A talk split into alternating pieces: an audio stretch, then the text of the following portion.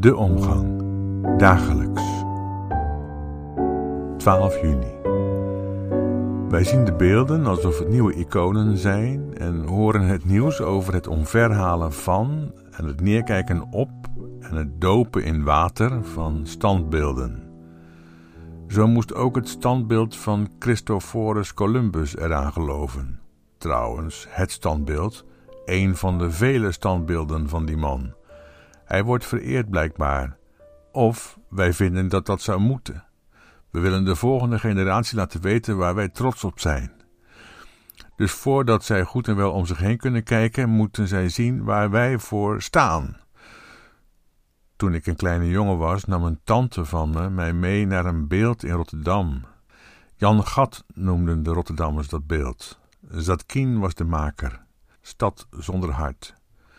Een stuk brons op een sokkel dat een hele geschiedenis van een stad verbeeldt en alle grimmige leed die dat teweegbracht, uitgedrukt in één wanhopige, schreeuwende houding, en toch moedig en sterk.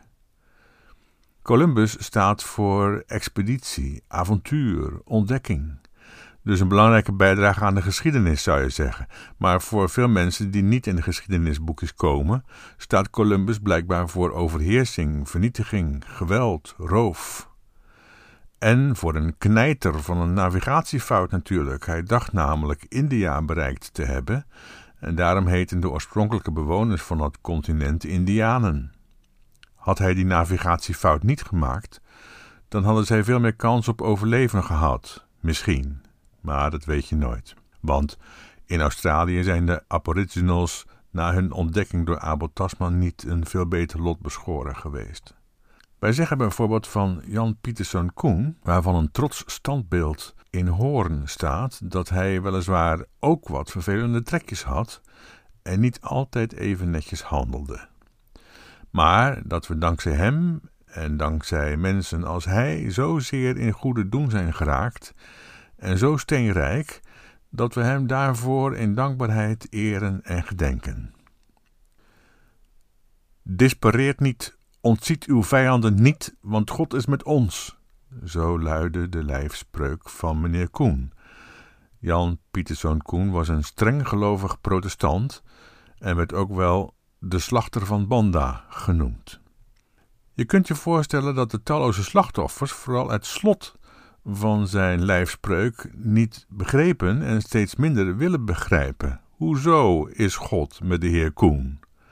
Of met Christopher Columbus, die uiteindelijk Amerika niet ontdekte, want dat hoefde niet ontdekt te worden. Daar woonden namelijk al mensen, al tienduizenden jaren. En zonder Columbus zou de complete inheemse bevolking van Noord- en Zuid-Amerika langer hebben bestaan, evenals de bison, en niet in een vloek en een zucht zijn uitgemoord. Dat is niet de persoonlijke schuld van Columbus, maar hij heeft wel de mogelijkheid daartoe teweeggebracht en de weg gebaand. Bovendien waren de koningen die hem op reis stuurden benieuwd naar goud en zilver. Dus dat beeld van hem staat voor meer dan alleen een nieuwsgierige wereldreiziger. Een hele bloederige geschiedenis van de daarheen geëmigreerde kolonialistische gewelddadige blanken tegen de veel tevreden lievende en daardoor massaal het leven latende inheemse roodhuiden. Er is uitgebreid linguïstisch onderzoek gedaan, onder meer door Ferdinand de Saussure, naar de oorzaak van een historisch raadsel. Hoe kan het dat in zo relatief korte tijd nagenoeg de hele inheemse bevolking van Amerika naar de eeuwige jachtvelden is geholpen? Daarbij is men niet afgegaan op wat Winnetou en Old Shatterhand ons wijs willen maken. Uit dat onderzoek van de Saussure blijkt een clash der culturen, waarbij die van de inheemse cultuur er een was van respect voor het vreemde en voor de vreemdeling, terwijl de zich indringende Europese cultuur veel meer gebaseerd was op de grondhouding alles te vernietigen wat vreemd en afwijkend was. Dat gaf een zeer asymmetrische situatie, waarbij de cultuur van de inheemse bevolking van meet af ten dode gedoemd bleek alle westerse propaganda over bloeddorstige indianen ten spijt. En toen er eenmaal goud gevonden werd, was de witte geest helemaal uit de fles. Dodelijker dan welk virus ook. Hollanders lieten de Spanjaarden het vuile werk opknappen, en als het goud eenmaal gedolven was en in de ruimen van de schepen geborgen, dan werden zij door Hollandse rederijen op volle zee geënterd en beroofd. Piet Hein en zijn zilvervloot. Sommige steden besloten hun beelden te verwijderen. Antwerpen haalde de inmiddels met verf besmeurde Leopold weg.